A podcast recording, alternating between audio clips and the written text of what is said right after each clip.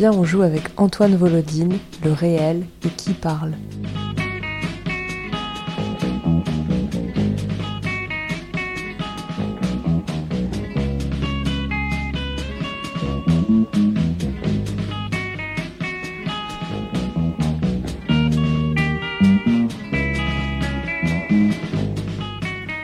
Bonjour, c'est l'épisode 10 de Viens, on joue avec les livres. Les neuf fois précédentes, je me suis présentée comme une bibliothèque de prêt située au 100 rue Saint-Hilaire à Rouen. Et même si des fois ça a coincé, comme par exemple quand j'ai dit que j'avais des frissons à l'évocation d'un livre pour enfants, le deal entre vous et moi, c'est que vous acceptez cet énoncé. Vous faites comme si c'était la vérité et qu'une bibliothèque s'adressait à vous. La théorie littéraire appelle ce micro-événement la suspension délibérée de l'incrédulité et elle est indispensable pour profiter de ce qui va être raconté ici. Vous n'y croyez pas, mais vous acceptez ce mensonge. Ou pour le dire en d'autres termes littéraires, vous distinguez l'auteur de ce podcast, un inconnu caché derrière le nom de batterie faible, de la narratrice de ce podcast, qui en est aussi un personnage, moi, la bibliothèque du diable au corps, et qui vous invite pour la dixième fois, viens, on joue avec ce livre-là. Sa couverture, comme celle de sept des livres dont on a parlé ici, comporte une illustration. C'est, comme pour quatre d'entre eux, une photo en noir et blanc, et comme pour deux d'entre eux, une petite fille qui est représentée. Comme celle de By elle est accroupie ou à genoux par terre, et comme celle du bleu de la nuit, elle tient une tête dans ses mains. Sauf que ce n'est pas la sienne de tête, c'est le crâne d'un animal que je n'identifie pas.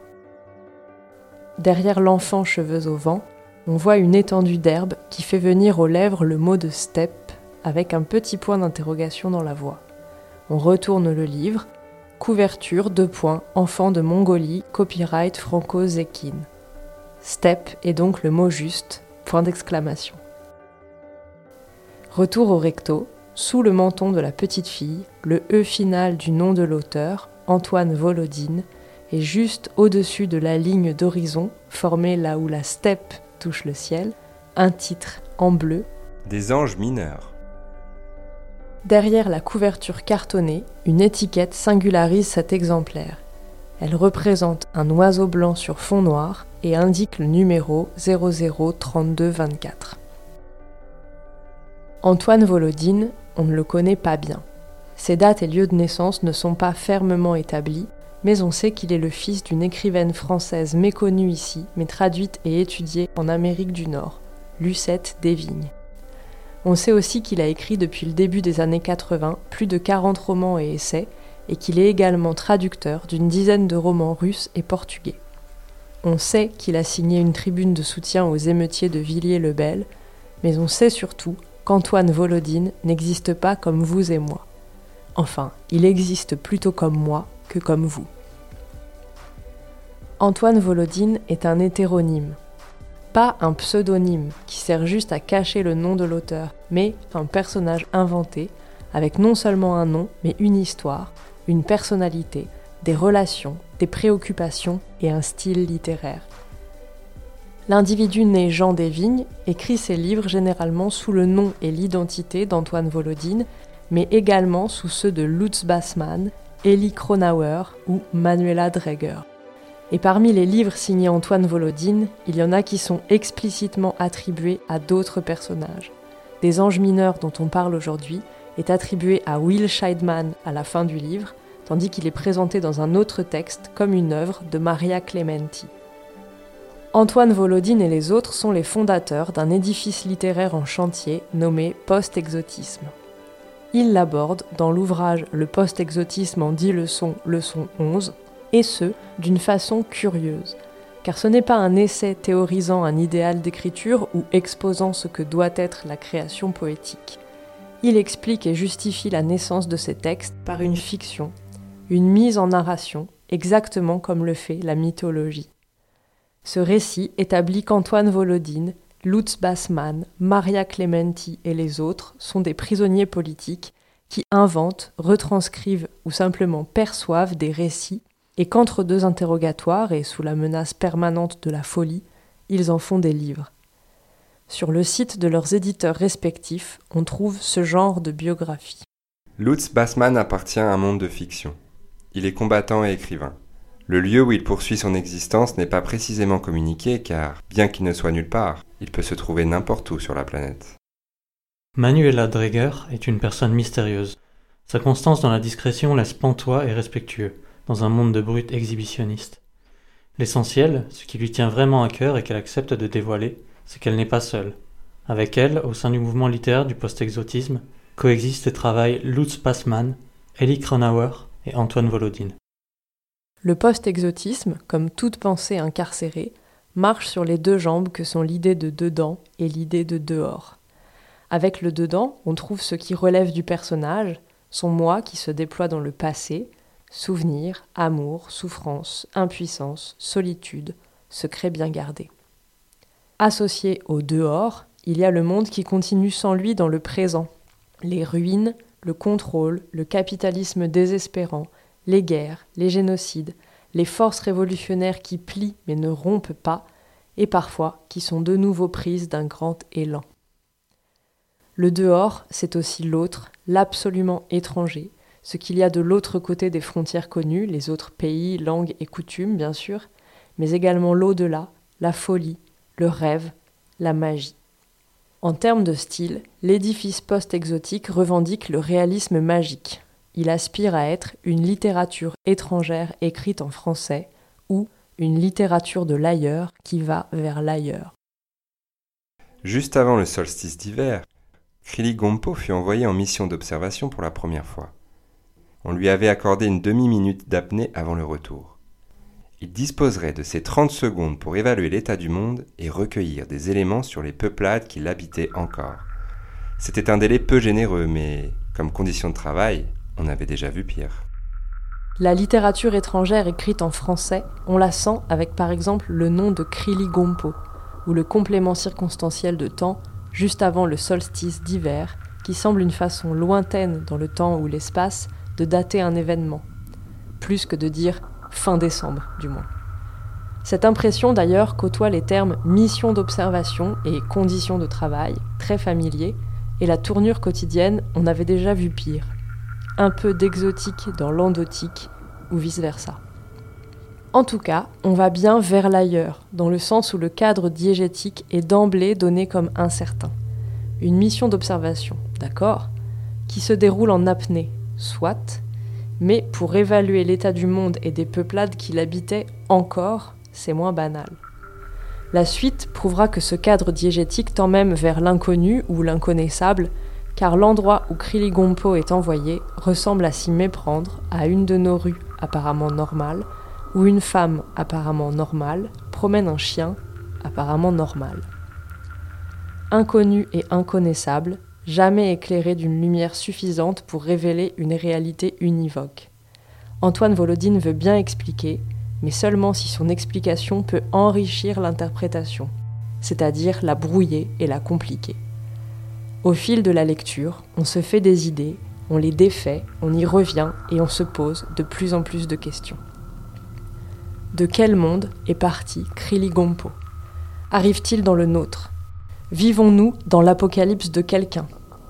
Ce monde n'est-il pas tout bien réfléchi, déjà fini pour nous aussi? Ce décor si familier est-il en ruine ou forme-t-il une prison?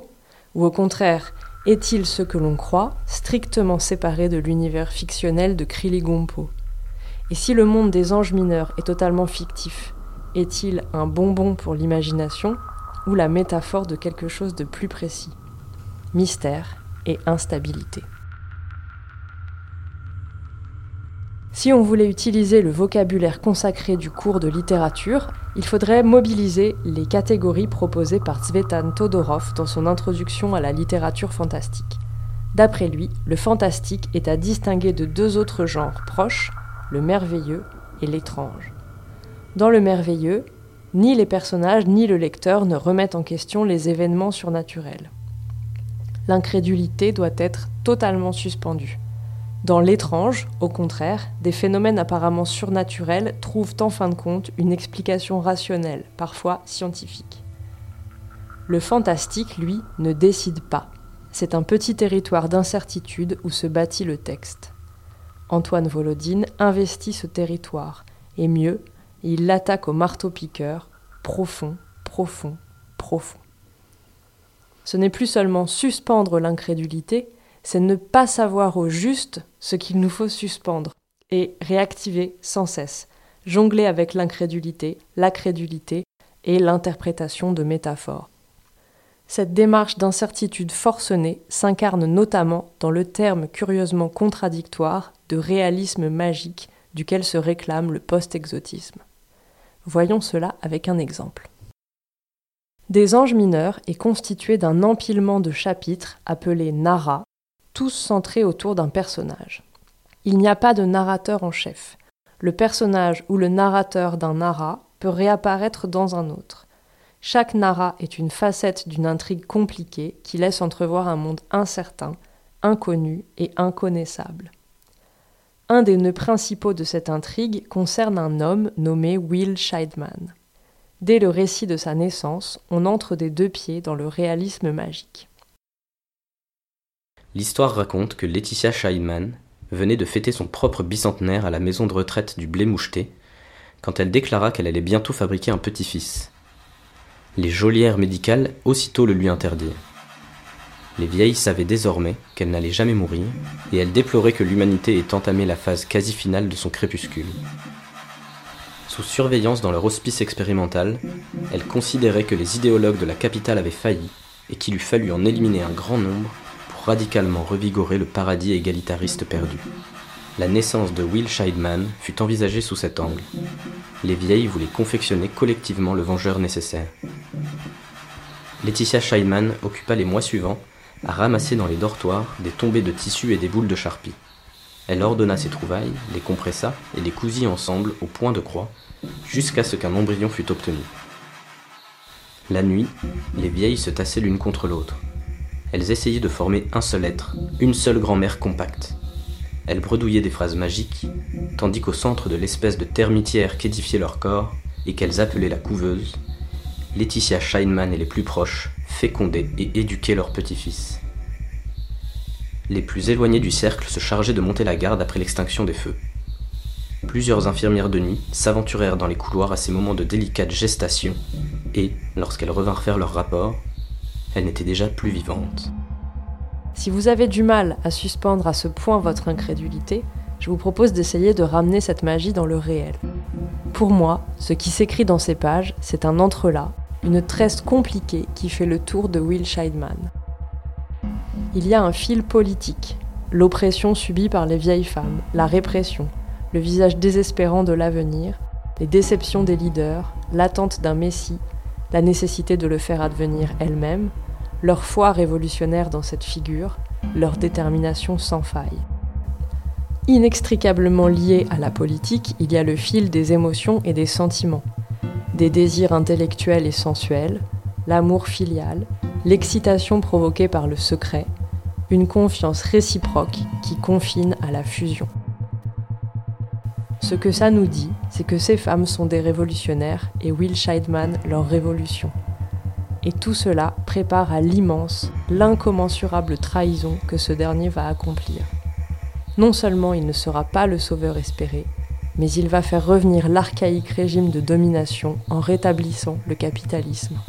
C'est la pire déception de tous les univers, et dès lors, deux hypothèses se montent devant nous. Soit la déception est l'apanage de Will Scheidman, et il faut le juger, le condamner, et faire triompher la noble cause révolutionnaire, ça engage un récit. Soit l'idée était pipée dès le départ, car toutes les révolutions finissent en Will Scheidman, ça engage une autre façon de lire avec une langue qui n'est pas celle de la sociologie ou de l'analyse, avec en fait sa poésie, Antoine Volodine sait particulièrement bien nous parler de notre réalité. Et cette langue, ces mots, ces images mentales, chargent notre rapport au réel de quelque chose de plus. D'ailleurs, la tribune de soutien aux émeutiers de Villiers-le-Bel qu'il a co-signée décrit le réel en termes volodiniens. Si l'ordre de ce monde s'affirme jusque dans les recoins les plus infimes de l'existence comme un ordre policier, cet ordre a été, en un point nommé Villiers-le-Bel, renversé. Or, cet ordre du monde est celui sous lequel nous vivons tous, sous lequel nous étouffons. Quand il s'effondrera finalement, Villiers-le-Bel entrera dans la longue chronique des soulèvements qui auront auguré de la fin d'un monde de malheur. Depuis deux siècles, l'histoire de France a cessé d'être la légende de ses rois pour devenir, un jour de 1789, celle de leur renversement. Elle a déserté les palais et ces moments véritables ont lieu dans la rue, avec le peuple en armes, en grève ou en révolte. Dans ces moments politiques, les choses sont rendues à une simplicité aveuglante. On est soit du côté de la police, soit du côté du peuple. Il n'y a pas de tiers parti. Une autre chose, la dernière dont je vais vous parler, que contient d'après moi l'écriture d'Antoine Volodine, c'est une vérité sur l'individu. J'ai dit que des anges mineurs étaient constitués de naras centrés sur divers personnages et pris en charge par divers narrateurs. Je n'ai pas dit, mais je le dis maintenant, qu'on peut changer de narrateur sans crier gare au cours d'un paragraphe, et donc de façon de raconter. Mais j'ajoute encore que parfois, c'est le narrateur lui-même qui change. Ses contours tendent à s'estomper, et plusieurs identités cohabitent dans la voix qui s'exprime.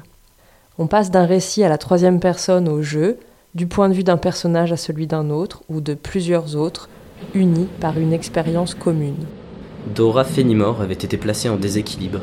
Des gens la poussaient et la bousculaient jour et nuit. Elle devait se tasser de toutes ses forces contre Shlomo Bronx. Elle lui comprimait terriblement le poumon et la hanche, et la jambe gauche, et au bout de quelques jours, Shlomo Bronx sentit que sa peau ne formait plus barrage et que leurs deux organismes s'étaient déchirés l'un contre l'autre et s'étaient soudés en un seul. D'après mes calculs, on avait alors déjà atteint l'aube du 18 octobre. J'aimais Dora Fenimore. Je l'aimais assez pour ne pas lui faire grief de s'être fondue à moi et de m'avoir ainsi alourdi et endolori et rendu musculairement bizarre. Quand je dis je, c'est en partie à Shlomo Bronx que je me réfère. Mais en partie seulement, car je pense aussi à Jonathan Lifshitz et à Ismail Dokes, qui avaient été pressés contre moi jusqu'à ce que nos clavicules se démembrent et s'entremêlent, et à d'autres encore qui s'intégraient dans notre tas de chair collective. Parmi eux, je mentionnerai L'expérience commune, ici celle de la déportation dans un wagon, est si forte que les personnages fusionnent. Bien sûr, pour la fusion des corps, il faut suspendre son incrédulité, mais celle des voix, on en fait l'épreuve régulièrement quand on vit un événement à plusieurs et qu'on entreprend de le raconter à des tiers. Il arrive que ce soit les mêmes mots, les mêmes détails qui sortent de nos bouches individuelles, ou pour le dire avec un peu de magie, de notre grande bouche collective. Pour un narrateur post-exotique, Il n'y a pas l'épaisseur d'une feuille de papier à cigarette entre la première personne et les autres. et cela inclut aussi le narrateur. Car souvenez-vous, il existe, enveloppé autour des divers noms d'Antoine Volodine, les biographies fictionnelles d'opposants politiques incarcérés. L'auteur est un personnage, le narrateur en est un, voire plusieurs autres, et tout le monde joue aux chaises musicales. Et alors, qu'est-ce qu'elle veut nous dire cette magie de la non-identité, cet état liquide de l'être qui lui permet de se mélanger avec d'autres? Eh bien, qu'une personne, c'est comme une tour de Jenga en perpétuel réagencement, où au gré des événements et des rencontres s'empilent et s'influencent des certitudes, des émotions, des idées, des contextes historiques et sociaux, des souvenirs, des expériences, des humeurs, des projets, des échos de discours, l'air du temps, des bribes de savoir, la météo du jour, des erreurs d'interprétation et des textes, bien sûr.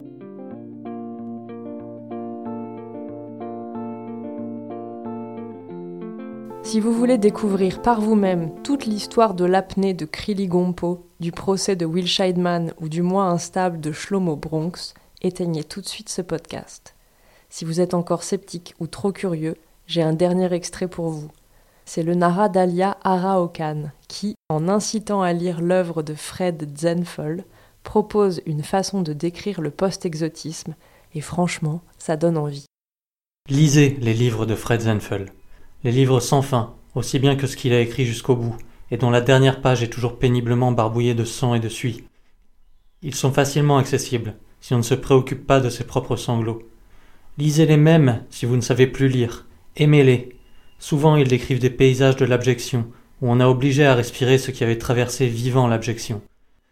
Ce sont des livres construits sur ce qui reste quand il ne reste rien, mais il ne dépend que de vous qu'ils soient admirables. La plupart reprennent la rumination sur l'extinction de tout, dans quoi se morfondait Fred Zenfel pendant et après les camps. Lisez aussi le roman de Fred Zenfel que je préfère. Il a été écrit pendant qu'une locomotive dépecée et traînait son corps. Lisez-le, lisez au moins celui-là, et aimez-le.